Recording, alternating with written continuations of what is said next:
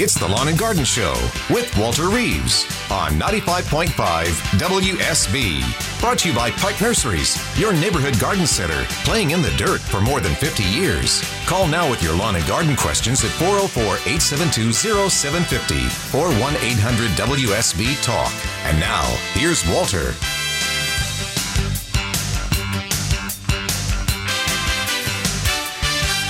It's 6.07 on a Saturday morning at 95.5 WSB. This is Lawn and Garden. I'm Walter Reeves, a Georgia gardener, and I'm here to help you be more successful doing whatever you want to do in your landscape. And there's a lot to do, a lot to think about anyway this time of year because the late drought just sort of ended a few days ago. And people are wondering, can I replant my fescue? Can I put up pre-emergent? Can I plant my shrubs and trees? Sure, you could do all those things. And if you've noticed on the ads, Pike Nursery is having a huge sale this weekend. So if you have a plant that you've had your eye on and you would like to plant it, this would be a great time to plant this weekend and get some savings too. We're talking about that with with Vicky Gasway this morning at 8:35. My back is still not doing great for me, but uh, maybe a little bit better today. So we'll see how my back holds up today. Oh, you know what I found out this week? I finally, finally solved a mystery. This is a mystery that I described to you about three or four now weeks ago. I think it was four weeks ago. I mentioned that my neighbor Missy had a pine tree in her front yard, and at the top of the tree was turned brown. All the needles at the top of her pine tree were totally brown. And so we were looking at it, trying to think, well, what what would cause a pine tree just suddenly bang turn brown like that? It wasn't a gradual over three months, four months, five months fading. It was all of a sudden, bam, it was brown. So I said to Missy, I don't know what it is. The only thing I can think of would be borers or drought or hmm, hmm, I wasn't sure. But she decided, as she should have, that she needed to take it down. And so yesterday. I went down to her house and watched the tree guys take it down and asked them specifically to get a chunk of the top. I wanted to see exactly what was going on in the top of the tree. And so they nicely lowered the big chunk of the top of the tree down just below the point where all the all the needles were brown. And wonderfully thing, the bark was just easy to peel off. I just take my fingers and thumb and peel off the bark, peel off the bark, peel off the bark and that peeling off the bark revealed the cause of the brown needles in the top of the pine tree. It is a an insect called the pine sawyer, S A W Y E R, the pine sawyer. And the larvae of the pine sawyer is a round headed grub, round headed borer, they call it. And it's about two inch and, a, inch and a half, two inches maybe long. It has a very round head, very white like a grub. But the pine sawyer grub, this, this uh, round-headed beetle grub, when they go underneath the bark of a pine tree, they eat all of the all the cambium plant, the part that takes the water up to the top of the tree. And when the when the pine sawyer grubs ate all the all the cambium layer underneath the pine tree bark, that's why the top of the tree turned brown. That's why the top of the tree turned brown. I was so excited to see that. So lots of pictures and lots of documentation of the holes so they come out of the bark. There's little bitty places where you can see the, the sap of the pine tree that's coming out of the bark of the tree. And I thought that was really interesting to see that. So a mystery has been solved. Why did this particular pine tree turn brown? It turned brown because it had pine sawyers in the tree. They only attack stress trees. I'm not sure what the stress was, probably drought, of course. And they do spread from tree to tree. If you have other trees in the same area that are stressed as well, they get spread to them too. So the prob- probability is that Missy will have other trees around there. We'll keep an eye on them. But I told her yesterday afternoon there's really no need to take down a tree right now preemptively because we don't know if, they, if they've spread or not. We'll look at the trees nearby. We'll t- see if they turn brown. If they turn brown, we'll take them out. If they don't turn brown, if they fight off the pine sawyer and survive, then they'll be fine. She keeps her pine trees. But there's no real emergency about taking it down. She simply watches, watches and waits. Our phone number on Lawn and Garden, 404 872 0750. 404 872 0750. Jean in Bremen, that's what number she dialed just a little bit ago, and now she's on the air. Hey, Jean, good morning. Good morning. How are you? Uh, good. I have rooted some, uh, several for my sister and daughter and other people. Uh, I had a give to me a dark purple hydrangea, Yeah. and everybody wants one. I have rooted some. They're fair rooted. I rooted them in pots. Should I put them in the ground now, or dig a hole out in the ground and set the pots down, let them stay over winter? Tell us, tell us how you rooted them, Gene. I know the listeners right now saying, "I got a hydrangea, I need to root too." Tell us how you did it. Uh, I mixed a little bit of Miracle-Gro stuff and other uh, topsoil dirt Yeah. and all, and uh, just packed it down, and then stuck a hole down in it, and put packed some more dirt, and I just kept it just a little moist. Yeah. Did for you months. did you cover it with plastic? Did you do anything like that? Or just keep it No, moist. I, kept it I kept it out of the sun. I didn't keep it in the sun. sure. just where it would get just a little bit of the morning sun, and then it would be in the shade. Hmm. I've got six or seven pots of them. I'll be darned. Well, there's no reason you can't root uh, hydrangeas. They're an easy to root shrub, as you found out. And so, if you want to do it, the time to start, I guess, for everybody would be um, back in May, early May. When did when did you start yours, Gene? Uh, it was about June, I think, when I started getting the healthy bottom limbs Yeah. that didn't have a bloom on it. Yeah. But I don't, I don't want nothing to happen to them. But I don't know what would be better to. And what did Put you say the about the, ground. the roots? You said the roots were fair or something like that. What did you say? Yeah, they're it's they're got roots on them now. You know. And you, you know that because you pulled them out of the pot, or how do you know? I, I just pull one up, okay. and it's got some good white roots. But um, before I would just dig a long ditch like and put the pots down in the ground and let them stay. But my sister's dying to get hers in the ground, so maybe it'll take off early next year. You know. If it is a warm winter, your sister could go ahead and plant hers now. If it's a cold winter, your ditch makes a lot of sense. And I frankly sometimes can't trust the weather. And so I mm-hmm. do the ditch method just like you're doing. And for listeners who wonder what the ditch method is, you dig a ditch about oh, half the height of, of your pots. In the bottom, you put a little gravel, just a little gravel to keep drainage. And then you line the pots up side by side, one, two, three, four, five, six, seven, in this ditch and pack soil around them. And that hmm. soil around them insulates the roots. They still will grow. The roots will grow great during the wintertime.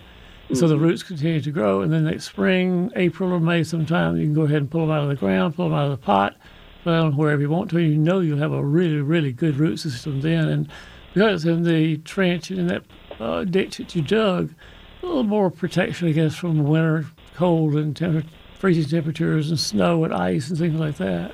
hmm Well, that's. I told her I'd rather. She said, but said they'll they'll grow in the ground Yeah. as much, and that way it'll take off better. I If you told her, I said, just let me call Walter and Yeah. see which he. If she just thanks. insists, if she insists, Jean, her that she can get a bucket or something like that, something that would cover over her hydrangea. Go ahead and plant it, but be, you know, if it gets down to 25 or lower, that'd be a time to take the bucket out there and put it over it and protect it for the night and then take it off the next day. So she could plant it and protect it too. Well, I told her if she rent her, she couldn't have enough. you know. She has to learn how to do it herself. Thank you so you bet, much. Jean. Thanks so much for calling. Good talking to you once again. Jan is in Milledgeville and joins us on Lawn and Garden. Hey, Jan. Good morning. Good morning. Hi. Um, I had called last Saturday trying to find out how to overwinter two caladium bulbs, and I lost you. It was disconnected, and I never could get it back on the radio because my radio doesn't come in your station that well. My question is, how do what's a proper way to overwinter my two caladium bulbs? They're very beautiful plants, and I wanted to try to you know keep them until next spring to replant them in the ground. I'm so glad you called back, Jim. Because I felt guilty the whole week since because I thought I cut that lady off. We were talking about caladiums. And I tried I to get it all. you, to get you and Mickey at the same time. I ended up cutting you off and talking to Mickey about it, and I didn't know if you could hear or not. I Since you- couldn't. you I could not missed hear it all. Since you couldn't Oh. hear it, I can tell you what to do. Tell you what Mickey, Mickey Gasaway from Pike Nursery told me, and I'll tell you. She Good. said all she does is dig them up now when the leaves are just beginning to droop and fade a little bit. The leaves are droopy, you know, because of the cold weather. what I've done. Mickey digs them up. She lays them out in her garage where it's dry and lets the soil dry around the roots. And when the soil is dry around the roots, she cuts off the leaves and then puts Yep. them in a box, a cardboard box, not a plastic bag, but a cardboard box. And Mm-hmm. she puts that in a, in a closet somewhere in the house, somewhere upstairs, not down in the basement, upstairs where it's warm, sort of. And Good. then Okay. you check on it once or twice during the wintertime, make sure nothing is rotted, make sure nothing is, looks bad in the in the box. And you make a note to yourself, plant caladium bulbs are in the upstairs closet, and you make a note to plant them sometime in mid-April. Good, but my my one question too with all that is, when they're up there in that closet, um, do I water them at all, or just leave them? Just leave them. That's She- my question. she- Should I be watering those? If I remember, she leaves them alone because again, you've, you've dried them out a little bit. You've, all the soil has been um, wiped off of the bulb, and most of the time, I think they'll do just fine. They won't rot. If you want to do something to prevent rot on them, Jan, do you know what um, yellow sulfur, sulfur sulfur powder is? Well, I don't, to be honest with you. If you go to a drugstore, usually you can find some sulfur powder. Okay, You'll get the sulfur powder and put oh two or three tablespoons in a paper bag and put Okay. your caladium balls in there and just shake them just a little bit. I don't know if you ever fried chicken that way, but you take a fried chicken and put flour in a paper sack and fried chicken legs and breasts and thighs in there. Shake it up real good. That's how you get the flour onto the skin of the of the chicken. Uh-huh. And so the same thing with caladiums. You put some sulfur in a bag, shake it up real good, and then you got sulfur all over the bulbs, and they will not rot with that sulfur on them. that's good. That's good. Well, yay! I'm so glad I got to talk to you and get this finally answered because they're such beautiful ball. I mean, the plants were very beautiful And thank and you. very unique. Thank you And for I- helping me to assuage my guilt. Jan, it's great not to have to worry about that anymore. It's 619. We'll be back after this. It's Scott Slade, host of Atlanta's Morning News on 95.5 WSB. The news and traffic teams will be here first thing Monday morning to help you get to work on time and informed. Now back to Walter Reeves and his lawn and garden expertise on 95.5 WSB, Atlanta's News and Talk.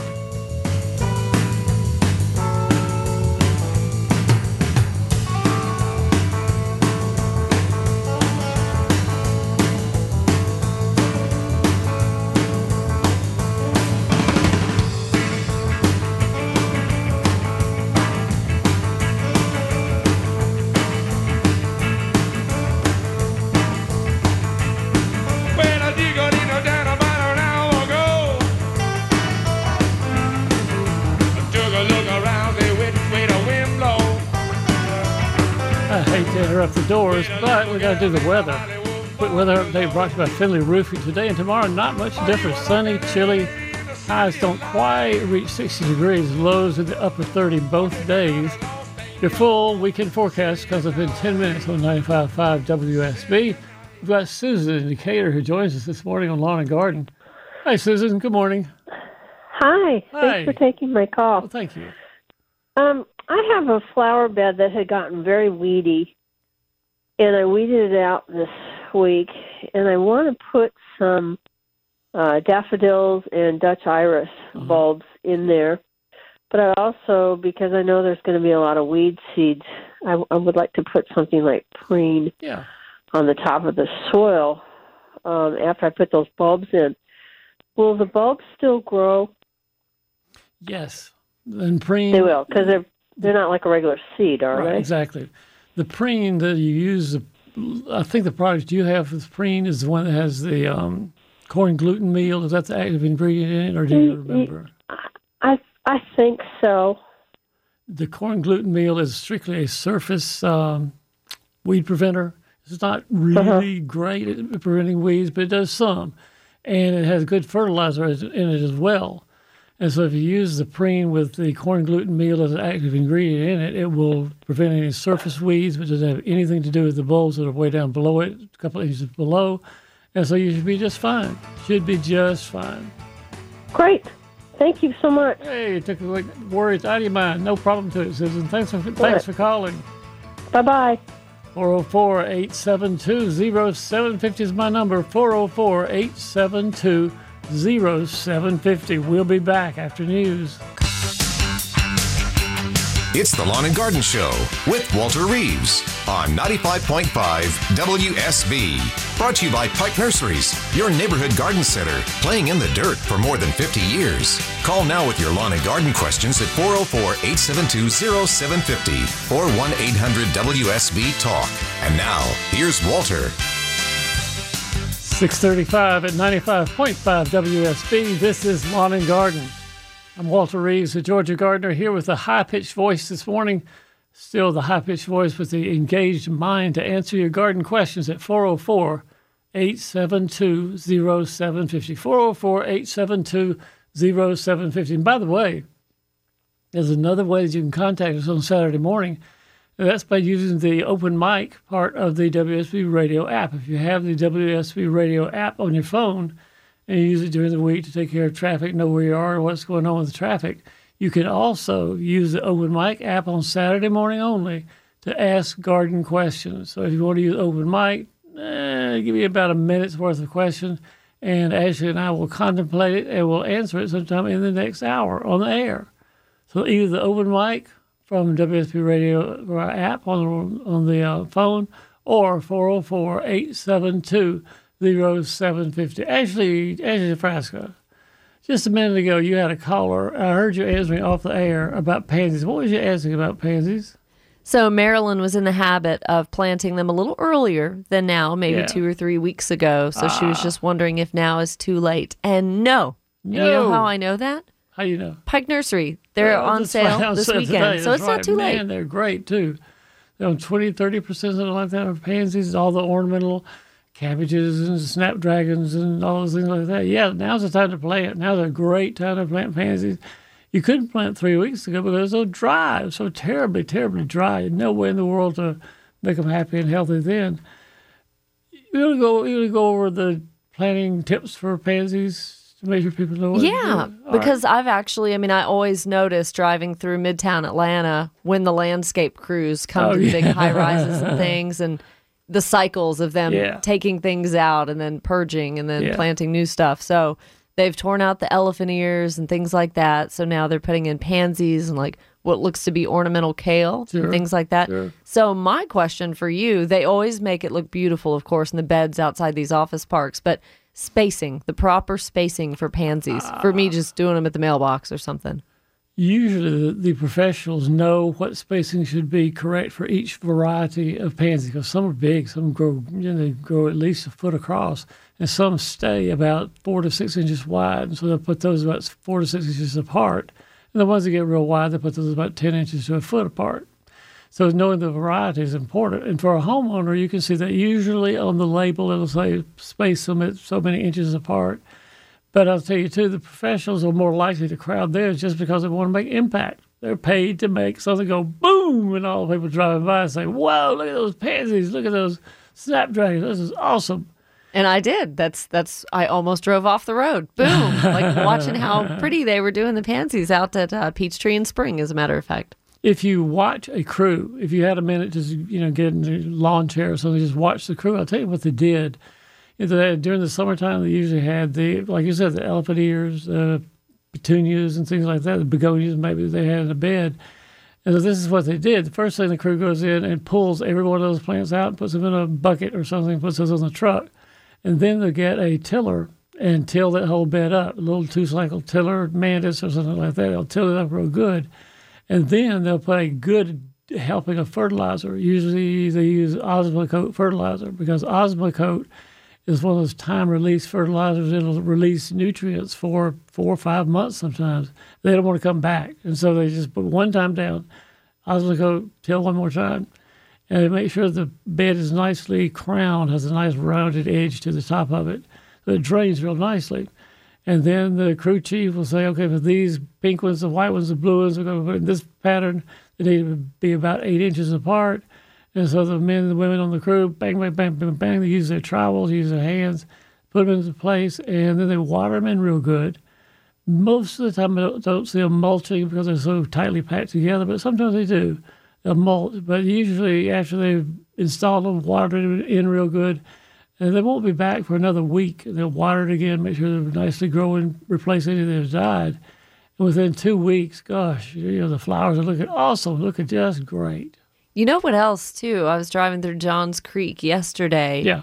And what's really bright and colorful right now? I mean, I'm just so annoyed. Fall feels like we're really getting cut short this year on Yeah, fall, but um, trying to enjoy the colors while we can.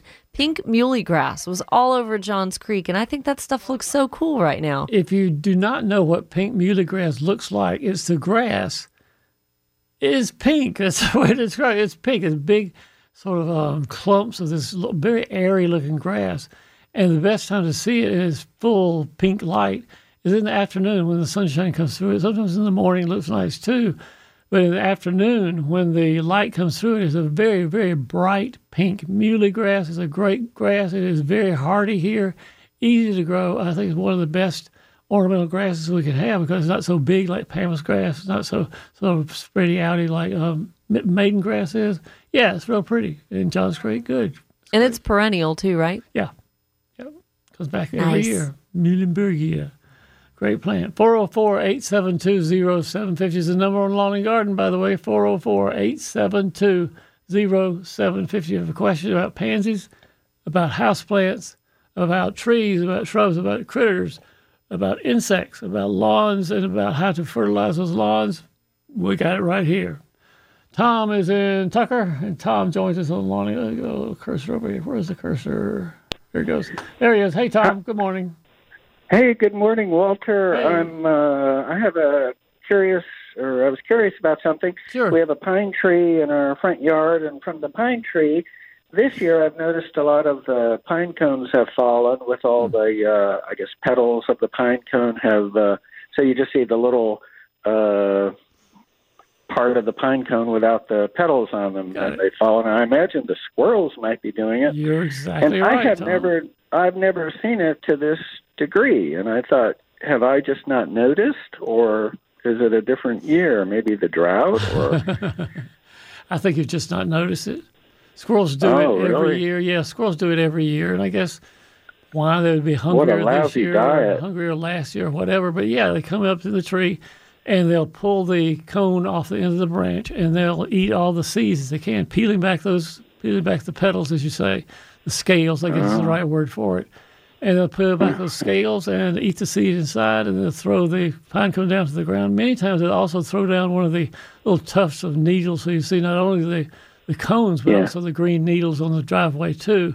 But that's what the squirrels do this time of year. They got to fatten up and get ready for wintertime, and that's what they're doing, eating the pine all cones. right. Well, I had just never noticed that before, and uh, you'd think I would have seen it in all these years, but Sometimes thank it just takes for- looking at it a different way. Like I talked, talked earlier in the show this morning, seeing my neighbor's pine tree from a different angle, looking up rather than out and down. And we saw this big infestation of insects in her pine tree. I'd never noticed that if I hadn't been looking at the right way at the right time. So if you Hmm. look at the right way at the right time, you see some things you might not see otherwise. there you go. Yeah. Well, you're the best, Walter. Thank, you so much. Thank you, Tom. Bye. 404 872 0750. 404 872 0750. One of the things that I've seen also this week are the berries on porcelain vine. If you see a vine that has very bright blue, I mean really, really bright blue berries on it, porcelain vine is the name. It is the I won't say the world's worst weed. It is about the third worst weed in the world. It is an awful weed because those blueberries, the birds love them, and this is the time of year when birds pick them off the uh, pick them off the vine and spread them everywhere. And so when you have those little blue berries on a vine, please pull that vine up, get it out of there. You do not want porcelain vine on your landscape. The berries are attractive, I know, But gosh, they're, they're, the vine itself will go over and climb over everything. I've got it over my hydrangeas right now. I need to go out this afternoon and pull it off of them.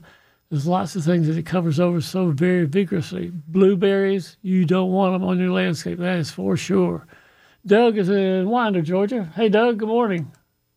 Hey, Walter, how you doing this morning? Doing all right, Doug. What's up? Well, I'm an old county agent, so you know who I am. Oh, but yeah, uh, hey, I've got a butterfly. I've got a butterfly bush, and I don't know what I did wrong, but I didn't prune it early, and it's it's probably has five, six feet of, uh, of sprawling limbs. Yeah. And I really need to get it shaped back up.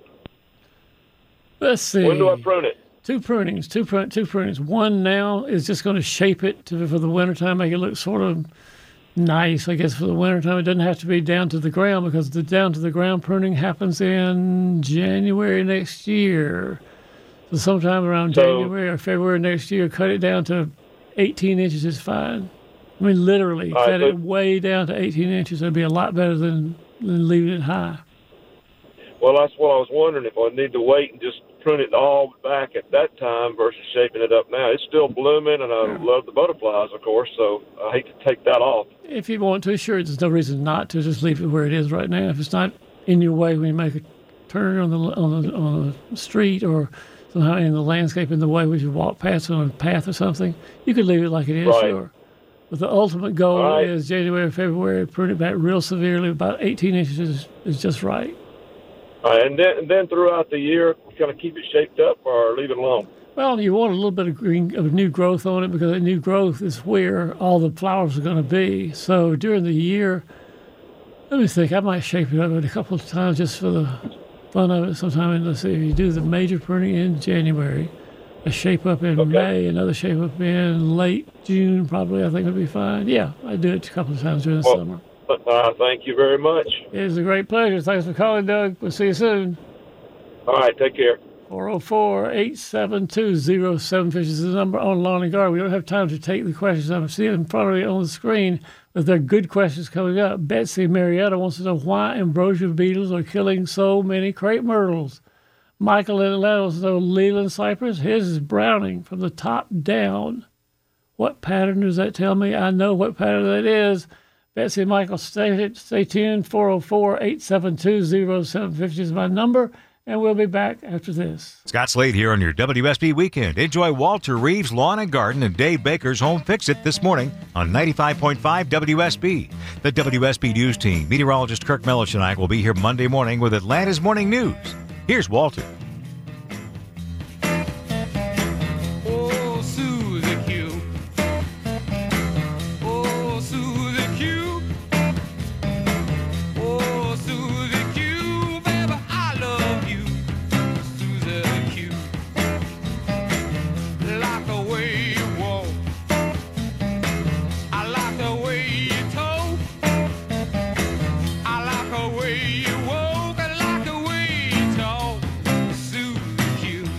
And a quick weather update brought to you by Finley Roofing. Today and tomorrow, pretty much the same. Sunny, chilly. Highs don't quite reach 60 degrees, lows in the upper 30s. Your full weekend forecast, of course, brings you 10 minutes on news on 95.5 WSB. Betsy and Marietta joins us on Lawn and Garden. Hi, Betsy. Good morning. See there. have taken out back in July because they had Asian ambrosia beetles. Yeah. And of course, the stumps have resprouted. And I want to, I'm going to have the stumps ground out, but my question is do I need to spray all that growth, which is about three to four feet high? Right. Do I need to spray that with Roundup first? uh, and one other thing, in one of the beds, that crepe myrtle, its roots have sprouted growth throughout the bed. Sure they have. So is there- the idea about the Roundup is just to kill the growth. So you don't want any more. You don't want any more crepe myrtle sprouts. Is that right? Well, th- where the tree trunk was, there there are a lot of branches, Yeah. and then throughout the bed, um, just assorted sprouts have come up. I think what I would do is spray the new growth, all the new stuff. If it has leaves on it, and it's got to have leaves for Roundup to work. Right. It does. But if it has leaves on it, I'll spray the Roundup, yes, and then wait about a week for the Roundup to be translocated down from the top to the, as far as it'll go anyway, in the roots. And wait a Mhm. week and then uh, have it ground down after that. Okay. The same great. thing goes Thank for all those you. little sprouts out in the bed. Anywhere you see the leaves of crepe myrtle, you know what they look like. So get your sprayer out there every week or so. Now this is again only when they have leaves, but when they have leaves on them, spray the Roundup. And your goal is basically to make sure there's never, never, never a leaf anywhere that can feed the the crepe myrtle with uh, sunshine. Because if you if you feed the crepe myrtle, sunshine gets on the leaves and it just strengthens the roots. If you starve the crepe myrtle by removing leaves all the time, eventually the roots die and the crepe myrtle is, is dead. Hopefully. Okay. All right. Well, thank you so much. It is my great pleasure to talk to you, Betsy. Thanks for calling. One of those things that this we've noticed over the past, I don't know, four, five, six years, is not that more and more crepe myrtles have been taken out by ambrosia beetles. It is simply that there's it's more noticeable. I think. I think people have noticed now that the toothpicks. We didn't really used to know much about the Asian ambrosia beetle, but a lot of gardeners know now to look for the toothpicks on the trunk of crepe myrtle when a crepe myrtle dies or a crepe myrtle just doesn't look right. If you look on the on the trunk of your tree and you see there's a little toothpick sticking out of the trunk, that shell tells you that you have the Asian ambrosia beetle. Now you can't spray the crepe myrtle when the toothpicks are there. That's during the growing season usually, and the time to spray is in February or March when the beetles first emerge. They emerge usually February, March each year, and that's the time when you spray a garden insecticide, garden insecticide on the trunk of the tree, all the way from the ground up to about where the limbs go down to two inches in diameter. So March or April, if you or February or March, maybe a little bit of April too. If you've had the crepe, the Asian ambrosia beetle or other crepe myrtles, then it's time to spray yours, the ones that you have anyway, to, to protect them from the Asian ambrosia beetle. Coming up in the next half hour, Joe and Marietta wants to teach them how to treat the weeds in New fescue. Again, Michael in Atlanta with Leyland Cypress Browning from top to the bottom. My number 404 872 0750. We'll be back after news.